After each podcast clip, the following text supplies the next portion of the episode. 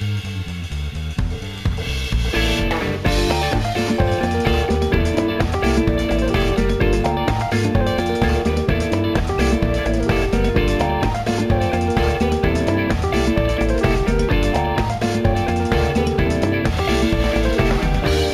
も映画企業しのじです。えー、しのじは新作映画をテーマし改正旅のビジネスなどあらゆるえー視点を踏まえ知識にとどまらないですね、えーその先を楽しく共有する番組です。インターソンのセンです。野田さんです。はい、よろしくお願いします。えーということでですね、えー今回、えーとはあのーまあ、この「シノジ」はですねあの映画の批評以外にその映画のですね、まあ、なんていうかもうちょっと俯瞰した例えば、まあ、ビジネスだったりとかそのなんか工業とか、まあ、そういうような視点とかでもねあのちょっと捉まえていくのが面白いということで、まあ、それはまあ実際ちょっとエロサさんが、まあ、実際そういうのはあの、ね、お仕事に絡んでいたので、まあ、そういった知見もちょっとお伺いしつつというようなコアなのをちょっとやっているんですけれども、で、あの、今回、はいあの、取り上げるテーマなんですけど、映画のお金っていうことに関してなんですけど、大冗談というところで前提としてなんですけど、まあ、最近の日本の景気はい。というところで、まあ、ちょっと前までね、アベノミクスで、はこう景気回復、イザナギ超えとかね、言われてて、すごいこう、日本は景気がすごい回復してるんだと。めちゃめちゃ日本は景気いいんだみたいなことを、ちょっと前まで言われてたじゃないですか。い。はそれが、なんか最近ね、こうニュースの言ってることがこうだいぶ様相が違ってきて、い。は実は日本は世界で一番こう、経済的に敗れた国だったんだみたいな。世界のビッグマック指数とかね、ありますけど、スイスとかがビッグマック1個793になして、今日本は390円と、えー世界32位みたいな感じで、でもうとにかく、賃下げに次ぐ賃下げで、日本が給料が安すぎて人材が集まらないとか、若者が日本の給料だと暮らさないから、あの、海外にこう、出稼ぎに行くとかね、日本の不景気に対するニュースが言われてるじゃないですか。い。は特に物価ですよね。い。うん。まあ、日本の、その物価上昇率っていうのは、まあ、1999年を、まあ、100とすると。100日本は100.5みたいな感じで、その上昇率が低すぎてグラフに見えないみたいな感じで、あアメリカとか、あの、フランスとかっていうのはもう110、120みたいな感じで、どんどんどんどん、えっと、ヨーロッパ115、アメリカ118、カナダ123みたいな感じで、すごくこう物価が上がってる。なのに、とにもかくにも物価賃金が安いみたいな。まあ、よく聞きますよね、日本は。なのに、なぜかですね、世界に比べて、こんなに物価が安い日本なのに、格段に日本だけが値段が高いものがあるというのが、今回の取り上げようと思ったテーマです。はそれは何かというとですね、映画の鑑賞料。い。なるほど、なるほど。。はいい。ということです。東方シネマズで見ようと思ったら、映画が今1900円のところ au に入ったら1100円みたいなね、なんかね、やってやってしてますけど、つまり平均的に日本の鑑賞料ってのはだいたい1900円うん。がまあ基準となっています。いろいろ割引サービスとかはありますけど、平均的にはまあ1400円、1500円前後とかみたいな感じで言われてますよね。は海外だとどうなってるかというと、えっと、アメリカだと、まあ、アメリカは地域差があるんですけどうん、だいたい800円から、まあ、すごい高いような地域だと1700円。でもまあ、それでもまあ、だいたい1000円前後とかみたいな感じですよね。で、イギリスが950円。フランスが850 850円。い。で、韓国は700円。うん、で、中国がだいたい400円。だけどまあ、最近は1300円とか高いところもできたりはしてるけど、まあ、これは中国の景気が上がってるからってことですよね。はい。で、まあ、インドは、ちょっと前まで100円で見れたり。おー、安い。で、まあ、今、だいたい平均が320円ぐらいになってるみたいな。とにもかくにも、えー日本は、うんまず、アジア圏内で最も高い。で、世界で、えー5番目うんに高いということです。で、じゃあ、一番高いのはどこか知ってます？かこれ。一番高いの全然わかんない。これね、サウジアラビアなんだよね。あ、そうなんだ。はい。サウジアラビアは映画1本6600円です。高すぎでしょ。でこれはね、理由があって、えあの、そもそもサウジアラビアは、1960年代から映画館自体がそもそも禁止だったわけ。ああ、そ。でその宗教上みたいなちょっと理由が大きくて、うんで、まあ、あの、解禁されてたけど、鑑賞例がその分だけちょっと高くなってるみたいな、そういう別のちょっと理由文脈の理由があって。はまあ、それ以外の一般的なところに関しては、まあ、まあ、1000円前後とか、まあ、それ以下みたいな感じですよね。い。じゃあ、ここに対して、最新の日本の映画鑑賞料金に対するニュースがあるんです。ここ知ってますか？ああ、なんかそれ見た。かなテレビで見た。あはい。あの、今テレビでね、よくやってますけど、はい。新宿のね、いわゆるあの、ほら、歌舞伎町タワー、あの、新宿のほら、歌舞伎町広場あるじゃないですか。はいあそこの前のところに昔は映画館があって、うんで、ちょっと前まではあそこ更地になってたんですけど、今、でっかいビルが建って、うんで、それが歌舞伎町タワーっていうね、東急グループが作ってるのかなはい。で、そこに109シネマズっていう、109シネマズ、えー新宿歌舞伎町かなうんができて、で、ここがね、まあ、とにかくすごいということで話題になってるんですよ。はで、それは何かというと、えー全席プレミアムシートの映画館。というのができて、で、これは、まあ、シートがね、まあ、とにかくゆったりもう最高級の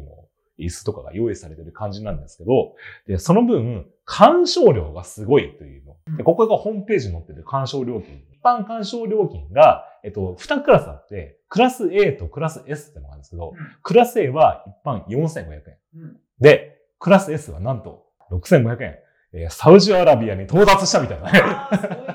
ついにサウジアラビアと同じ料金の映画館が日本にできましたというね。とにもかくにも、日本は映画料金が高いぞ。ディズニーランドのワンデーパスポートがね、確か日本は中学生料金が4000円とか6000円とかなんで、まあその料金と同じぐらいの料金。つまりディズニーランドを中学生が行くぐらいの料金が一本映画の料金になっているところがついに出たという。なぜ日本はこんなに映画の料金が高いのかというのが今回の お題でございます。なるほど。いかがですかね？これも地価が高いっていうのはね、都心の話で言うと、うん。一番でかいところじゃないですかっていうのと、うん。あとはそもそもの市場規模で、うん。えーまあ、2010年前後ぐらいにあのハリウッド、つまりアメリカと比較したことあるんですけど、うん。年間のやっぱり映画に行く回数っていうのが、うん。全然日本とアメリカでこう違ってると、ほう。一人当たりね。そうなってきたときに、うん。その客単価、LTV、えー、要はなんだろう、はい、その一人当たりがうん。1年間に映画に費やす金額っていうのを考えたときに、まあ、日本の方が、うん。やっぱりどうしてもその、回数っていうのが少なくなるから、うんやっぱり1回頭の金額高めないと、なかなか難しいよとかね。うんあとアメリカで言えば、アメリカって海外に輸出して、えー映画をビジネスとして回収できるけど、うん。まあ、特に日本映画の場合は、うん。ほぼ日本国内で回収しなきゃいけないから、限られた鑑賞回数の人ところから回収っていう意味で言うと、うん。客単としてはどうしても高くなると。うんいうのはあるんじゃないかなと思いますけどね。うん。まあ、確かにね、あの、今、矢野さんさんが言った通りで、つまり、映画のね、その鑑賞回数、うん。まあ、つまり、それってやっぱ、メディアの、えっと、質の変化によって、やっぱ、パラダイムシフトがあったわけなんですよ。で、それは、まあ別にその日本だけの話じゃない。料金の推移っていうことで、だいたい1950年代ぐらいとかね、つまりその、まだテレビが普及していなかった頃。っうん。ていうのは、えっと、映画を日常的に見に行くのが結構普通だった時代がね、あって、で、その頃っていうのは、あの、日常的にこうね、みんな映画館で、えっと、ニュースがやってるぐらいな感じのね、時代だったから、まあ、映画鑑賞料が200円、300円とかっていう時代だったんだけど、でそこから、こう、まあ、日本で言うと、1970年代から入って、1900、今の大体料金に達するのが1990年代に、ブワーンとこう上がっていった。うん。で、今、矢野さんさんが言ったけど、入場者数の変化って。1950年代ぐらいにはうん、大体、えっと、入場者数が一時100万人ぐらいいたのかな？っうん。ていうのが、えっと、最近だと大体、まあ、20万人前後とかうん、感じで、ものすごいこう、やっぱ1970年代前後に、うん。えっと、減ってるっていうのがあって、メディアの変化とう、ん。あと人数のうん。変あの変化があるからうん、コストを上げなきゃいけないっていうのは、まあ確かにそれはあると思うんですよ。なんだけど、うん。なんか本当にそれだけなのかなってちょっと思ってるところがあってうん、物価上昇とかね、まあそういうことは確かにあったりはするんだけど、でもそれって別に他の国でも同じ話。まあ工業収入っていうことと、これもこの間のね、あのミニシアターの話の時にもちょっとしたんですけど、えっと、まあ、工業収入は、じゃあ、つまり今の説明で言えばね、うん。人数がうん。減ったから、うん。ね、えっと、単価を上げましたと。そうしたらじゃあ工業収入ずっと同じなのかって言えば違うんだよね。それはつまり、人数は減ってるけど、工業収入はむちゃくちゃ高くて過去最高益とかになったりするわけだ。で、2022年で言えば、うん東方、東映はもう、えっと、年間収入が歴代最高記録325億円と。うんね。サルブダンク、ワンピースユニが大ヒットという感じになってると。なのにもかかわらず、なぜ日本だけが、この経営干渉料金が高いのか。それで言うとまた、えっ、と、うん。そこで言うと、人数が減ったからっていうよりは、日本とアメリカで比べたときに、うん。年間で、えっ、と、全国民平均して、うん。映画行く回数って、うえっ、と、日本は、えっ、と、正直、ちょっと正確な数字はわかんないんですけど、2、3回とかなんですよ。ではいはいはい。アメリカの方は10何回とかみたいな、おこれ別にメディア環境が変わっまあちょっと10年前調べたことなんで、えーまた変わってるかもしれないけど、でうん。もメディア環境が変わった後でも、うんうん。そのぐらいにやっぱり格差がアメリカと日本ではあるっていうのと、うんうんでやっぱり本当にそのアメリカっていう意味で言うと、まあ、今、ネットフリックスとかあるんで、うん僕が調べたらネットフリックスない時代の話だったんですけど、うん。娯楽がとにかくもう限られてて、うん何もないって言うとあれだけど、牧場ばっかりですみたいなところで、うんうアメリカの大学生が何を娯楽として楽しみますかって言ったら、うん。まあ車でもう近所の映画館にうん。行きましょうみたいなうん。ことぐらいしかちょっとないみたいなね、状況の中で、まあそういう干渉管理数っていうのは、もうすごい格差としてありますよっていうのはあるね。映画の制作と配給の興行の関係なんじゃないのって指摘してるところがあったんですよ。あ、なるほど。うんあの、同一会社による配給と興行の関係っていうことですよ。う制作会社だったらまあカメラ回して、で、プロダクションとか制作委員会とかがこのグループに属するわけですよね。で、物が家があったら配給会社が作品の権利を購入して作品を宣伝する。そして映画が、館がうん配給会社にお金を支払って上映するというところで、うんで、これが、その一色単にやってるって日本のそのシステム自体が結構椅子だよね、他の国と比べて。あの、日本の場合だと、東映と松竹と東宝っていう3社があって、映画館で言うとうん、東宝は東宝シネマズ。松竹はムービックス。で、東映はティジョイ。うんじゃあ、イオンは何かって言ったら、これ、なんだっけ、ワーナうんーですよね。だつまり、映画会社が映画館を興行してるっていううん状態。価格競争が起きてないんじゃないのっていう指摘されてるところがあって、これは東洋大学の藤井信之さんっていう、えっと、先生のゼミの、ゼミ生かなんかの論文かなんかで映画料金のメカニズムっていう論文があって、それちょっと読んだんですけど、映画料金の値下げについては、その大手以外の、ね、映画館とかの監視とかに聞いても、もしね、その大手チェーンが明日から1200円出すっていうふうに言うんだったら、うんそうしますよって感じで、みんなそういうふうに答えるなんて。うんでも、実際、じゃあ東映と東宝とかが、大大手映画チェーンとかが、じゃあ値下げをするかって言ったら、そんな あの、予定はありませんみたいな感じで回答されたと。結局、その配給会社の方が、映画館よりも強い立場にあるっていうふうな構造自体が、そういう映画の料金に対して硬直化している状状況を作り出してるんじゃないのっていうふうになんか指摘してて。じゃあ、ハリウッドとかアメリカっていうのはどうなのかっていうことなんですけど、はい。これ日本と違うんですよね。うんうんハリウッドってのは50年代とか70年代にかけて同じようにテレビが普及したことで強烈な、まあ、値上げが起こりそうになったうんらしいんですよ。うんなんですけど、これが日本ほど値上げが起きなかった。はで、これはですね、1948年にあのパラマウント同意判決ってのがあって、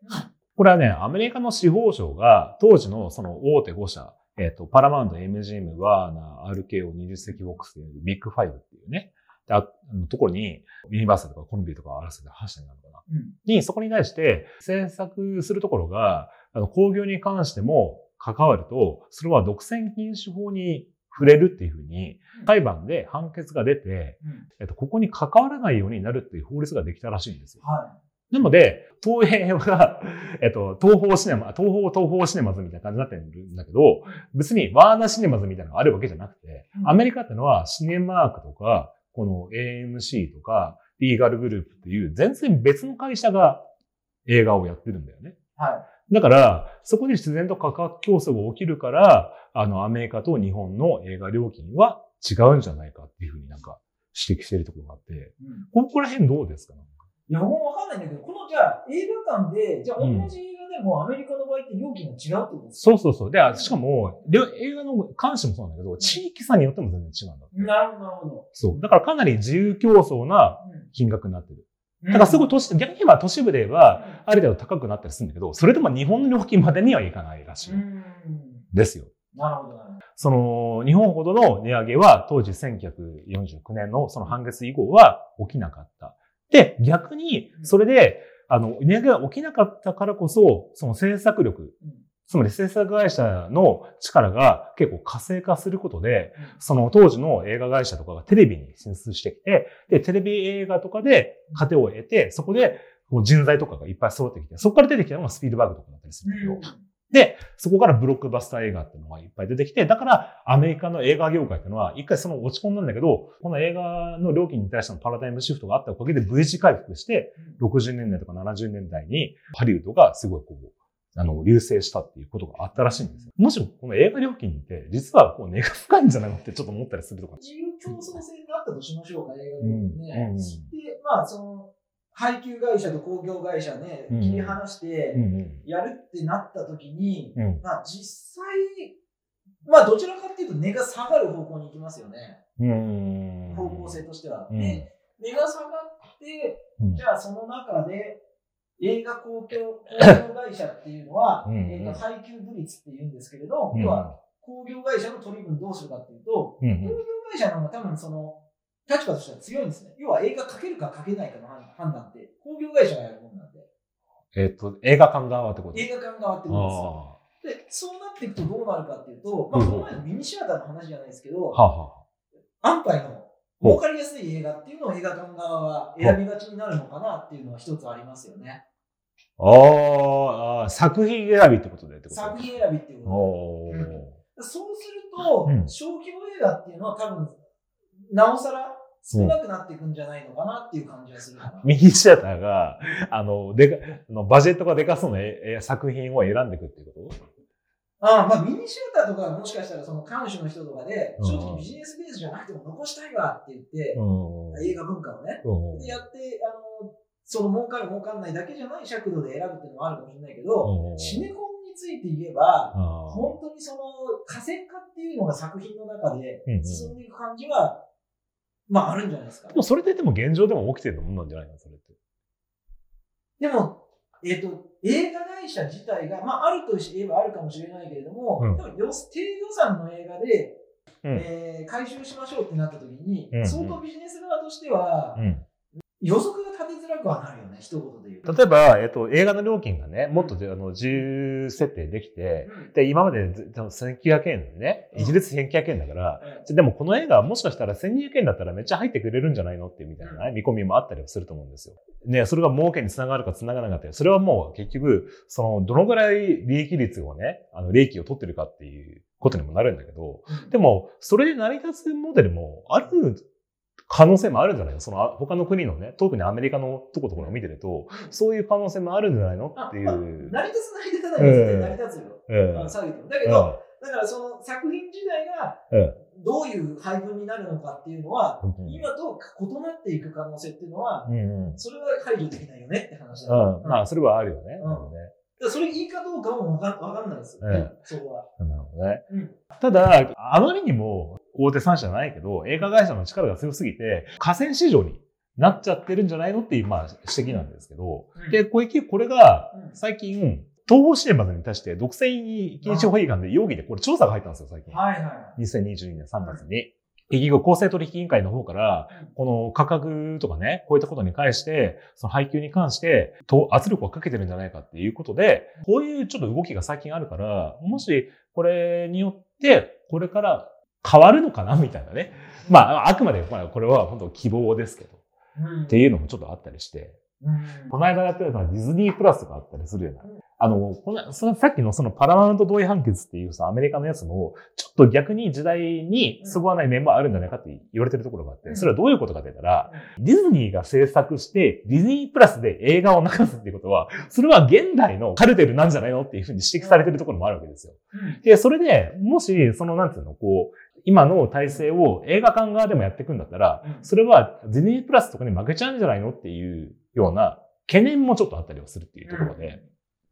で、でそれはもうさっきの、あの、そのパラマウント訴訟を経たアメリカで出た結論なんだけど、それよりももっともっと手前、日本は手前の問題のところで顔直化してるから、なんか2週ぐらい遅れてるなっていう感じが、こう、してくるというかね。う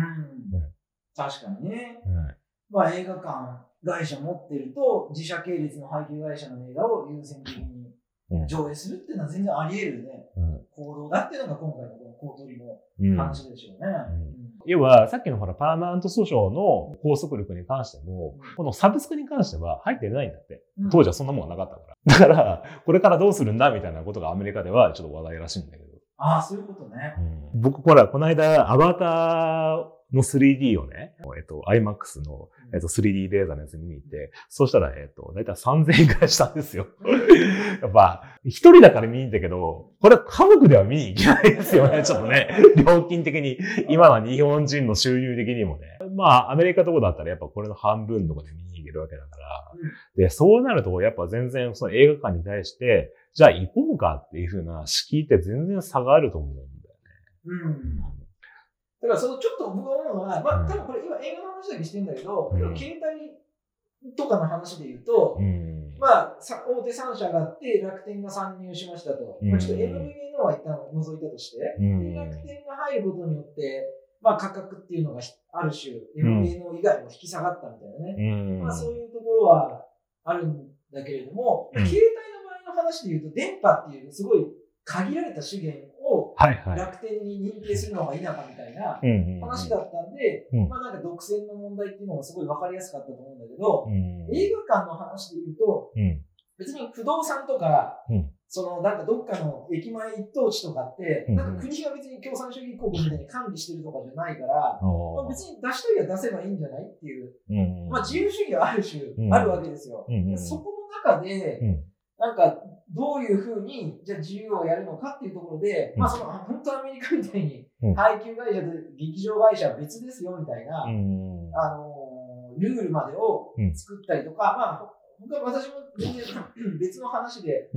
あの音楽の著作権会社っていうのをテレビ局が持っちゃいけないんですよってアメリカではあったりするんだけど、要は、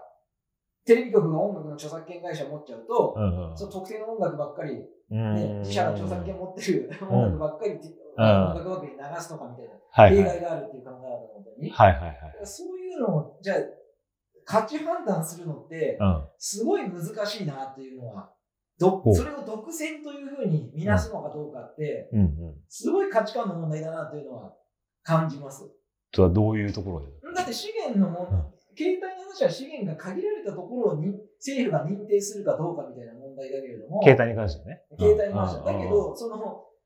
不動産とかの話って、自由競争化の話だから、そこに対して手を入れるみたいな話って、本当に正しいんですかっていうのって、すごい価値判断の問題だと思うんだよ。今ってでもあれって、これは本当は自由競争なんだけど、自由競争ができない拘束力を持ってるよう、持ってるような状態になってるから、それを自由競争にしたらどうですかっていうふうな、多分定義だと思うんだよね、今。話ななんだけれども、うんうん、でも、理屈上で言えば、別に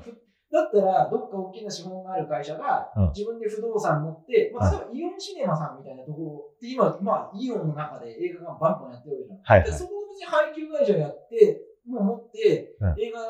コンテンツ作れば、うん、イオンっていう会社はきっと映画会社としても大きくなる余地は全然あるわけじゃん。そうだけど、でもそれは実際、それ以外のところが、やっぱ東方シネマズ、東方グループが1900円に頼めると、もうそれら軒並み他のところが同じような料金になるよね。でそれはどういうことかというと、やっぱ東方が作ってる映画をイオンでも流すわけ。で、イオンがね、じゃあうち、うちちょっと東方さんが作った映画1500円でいいですかみたいなね、話のと、いやいや、そしたらちょっと映画載せませんよみたいなね、話にもなると思うんだよ。うん、だから、カカルテルっぽいところに、今、今実際国が調査を入れてるって話だと思うんだけど、うん、だからそういうところで大きな会社で作った映画の料金を、でも実際下げられない実質的に下げられないようになってるっていうような、あの、いや、もうこんだけの料金上げないとね、うちはもうやっていけないんですよ、映画業界はっていうほど儲かってないわけでもないというか、過去最高収益っていうのが、いや、それはちょっとなんか価値観の判断っていうことだけでは、ちょっとなんかこう、観客っていうか一般の人は、あん。ま納得できる感じじゃないんじゃないのって感じなんだね。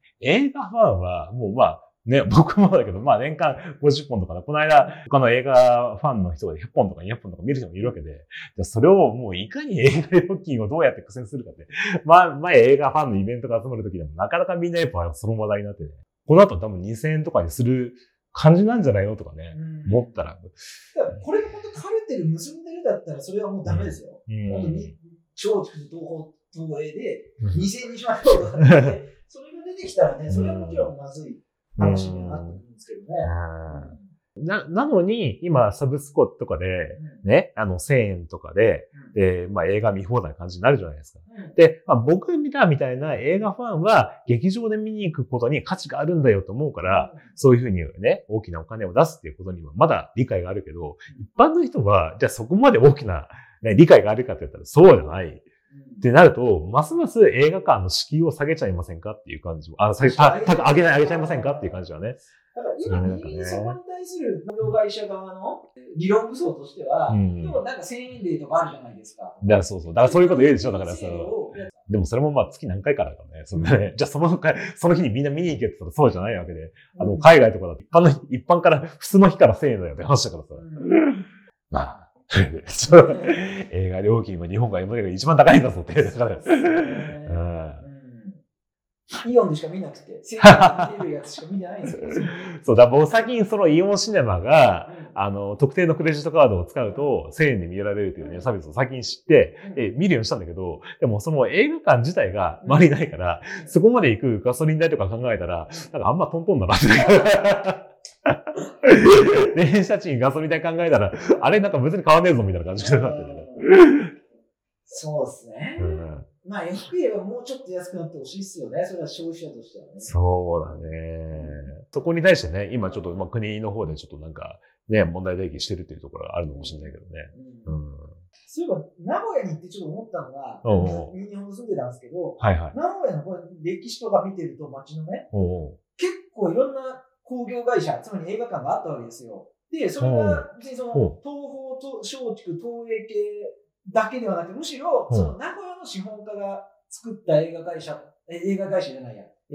ー、映画館会社が、それにあったんだけど、それがもう潰れちゃってて。あの、今みたいな新年婚体制になる前の、それぞれの独立した映画館があった時代で、うん、名古屋には、その中でも、その特定の会社が運営してるような、いろいろ映画館が昔はいっぱいあったみたいな。ありました、ありました。ああ。ありましたって言ってなんか僕は見てるような言い方だけど、なんかあったみたいなんですよ。へえ。今はもうでも、そのミニシアター系のこだわりのある、本当にビジネスベースなのかどうかな、みたいな。とこしかちょっとね、生き残っててないような状況になってて、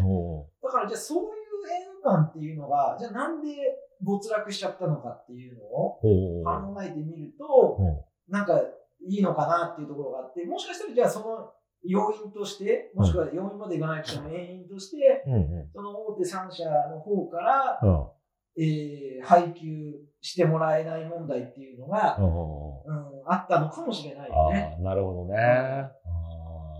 そのイオンシネマだけは、まあ、逆に日本の、えっと、大手3社以外の、まあ、まあ、ワーナー系列とはいえね。だから、まあ、いや、あの、ワーナーとしては、ちょっと東方の作品ももうちょっと安い値段でっていうふうにね。だから、その、イオンシネマの、その、特定のカードで1000円に見られるっていう、まあ、これ、やっぱ他の映画館ではないと思うんですよ。うん、だから、こういうの、やっぱサービスやってるのは、やっぱイオンだからこそっていうのもあるのかね。あ、そうだと思いますよ。ああ。ね。うん、とやっぱ近くにイオンがある人はやっぱそれ使うもんね。もし映画いっぱい見れるんだったらしたらね。そうですね。うん。あれやっぱ同じ東方シネマでそれやるかさちょっとなんかなかなかね、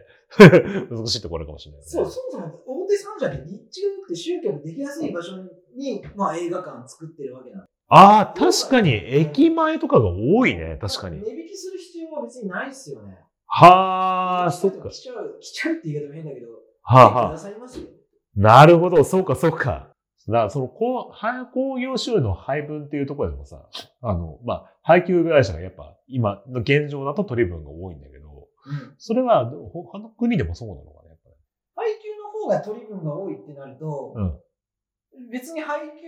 会社の方がこれ立場強いですねって話になると思うけど、僕ちょっと逆の理解で、日本ってその、工業会社の駅前の集客しやすい映画館は軒並み3社が抑えちゃってるから、はは工業会社の取り分の方が、なるほど。多いんじゃないのかなそうか、そうか、そうか。まあでも、まあでも、うん、あの、工業会社も廃棄会社も同じ系列の会社がやってるから、別に同じっていう、まああんま関係ないっていうところだもん。うん、その、その、なんていうの、その例えば私も、全然大手3社じゃない映画会社に行った立場で言うと、工業会社の取り分が多いっていうことは、配給会社としても、ある種工業会社と利害関係が一致しちゃうっていうか、価格が高い方が嬉しいってなっちゃうよね。工業会社の取りも多いと、自分のところ取りも少ないから、少しでも価格高くないと、ちょっと手できないよねって考えりゃ至りやすいと思います。配給側の方が。配給側の方も。どうすれば安くなんだろうな。ちょっと工業会社の取り分が、うん、多すぎるのかもしれないね。まあ、アメリカみたいに別会社で別のね、系列だったらね、どっちが強いかどっちが弱いかっていうのが分かりやすいんだけど、まあ、どっちも同じだから、安くしてくれ。まあ、映画料金に関してでしたね。はい。ぜひ皆さんもね、ちょっとなんか考え、あの、ご意見あったらね、ぜひ番組にいただければありがたいです。はい。はい。ということで、え、ー、と、映画の鑑賞料に関してでした。